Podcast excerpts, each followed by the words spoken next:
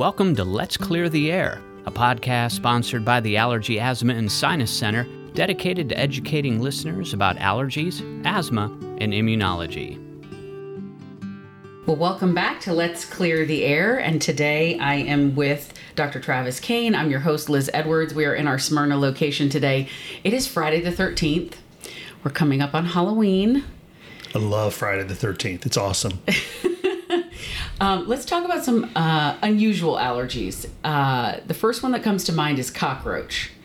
Yeah, co- cockroach is one of those allergies that people gross out with. They, uh, if I if I ever tell a child, the mom immediately thinks I'm bespeeching her ability to clean the house. Right, right. You know, when I when I say that to a, a man whose wife is with him, they're like, "Are you are you suggesting that I don't keep a clean house?" Right. and that's not it at all. You know, cockroach is such a pervasive allergy. Um, it comes in the air that we breathe. It's from outside. Uh, we they, they live in the mulch. They live in the grass. And if you have central heat and air in your home, if you go outside, or you're exposed to cockroaches.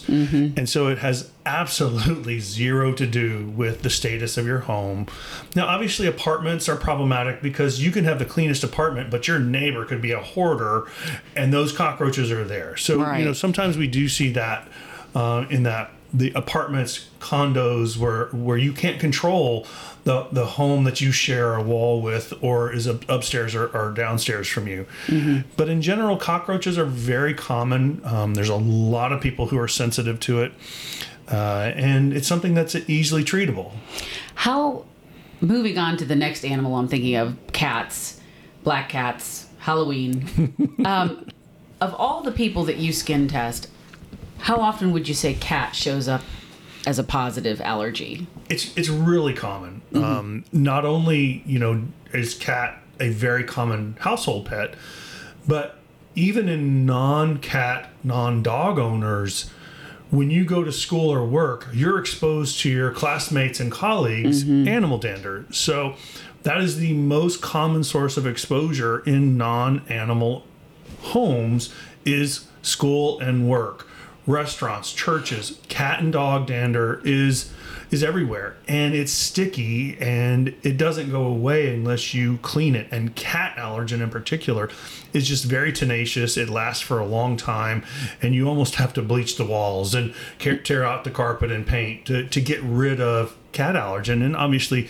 you can't do that. So you know you go to a restaurant. You can be exposed to cat from the person sitting next to you in the booth uh, behind you uh, or when you go to class your classmate and your best friend that's sitting in class has cats you're getting exposure to the cat dander there. The leaves are falling. it's beautiful yes. It's beautiful. Um, talk about what we're allergic to this time of year outside. Well, clearly, we all want to be outside when the leaves turn and, and the temperature's finally not making us melt when we go for a walk. So, but this is also when ragweed is prevalent, a lot of weeds are prevalent, and mold is on the rise. And you got to love Tennessee. Uh, that's that's where we live, but Yeah. it, it is it is a problem this time of year, and um, we see a lot of people who have mold and weed allergy. In preparation for Halloween, we always like to support the Teal Pumpkin campaign, which suggests offering non food items on Halloween night. You can put a teal pumpkin on your porch and um, just an alternative to kids with food allergies. Talk about contact reaction. Like, what, talk about the risk for a child with food allergies going door to door. It, it's it's absolutely there. Um, You know, when when people put in things um, in the pumpkins or, or, or wherever they keep their candy, you know, and, and and even if it's just Hershey bars, most people are are there's Snickers or there's Twix or there's Kit Kats around. There's payday bars. There's all these different bars, and my favorite, the Heath bar, is mm. is is horrible. But but all those things are potential triggers for some people. Not not everybody has contact allergy to a food, but a lot of people do, and so it's a real deal for a lot of kids. And so I know a lot of parents that don't let their kids go trick or treating, or if they do, they keep a separate candy basket for them at home and they let them go trick or treating, and somebody holds their basket and then the the siblings or somebody else, the dad, uh, gets gets the the candy. Mm-hmm. Yeah. because they don't they can't trust it. So I dumped out a bag of Halloween candy about a week ago, like from the bag from the store, and some of them had been unwrapped. absolutely. And so then there's all the debris in the bag. Yes. Yeah. The particulate in there from from these these wrappers coming open um, is is all it takes. Uh, um, and for some people, it, it can be uh, a need to have an EpiPen dose right there on the spot. Mm-hmm. So Well, that's why we encourage, you know, if you can do it, offer uh, the teal pumpkin treats, which are non food items. And we've actually gone and shopped it before. Um, you and I have. Um, and it's cheaper. it is. and It's actually cheaper. Little little pencils and Yeah. and and the little uh, pencil toppers for cats and Yeah. and and spiders and little stickers. Kids kids love that stuff. they really do. and and we always have a teal pumpkin on on our porch.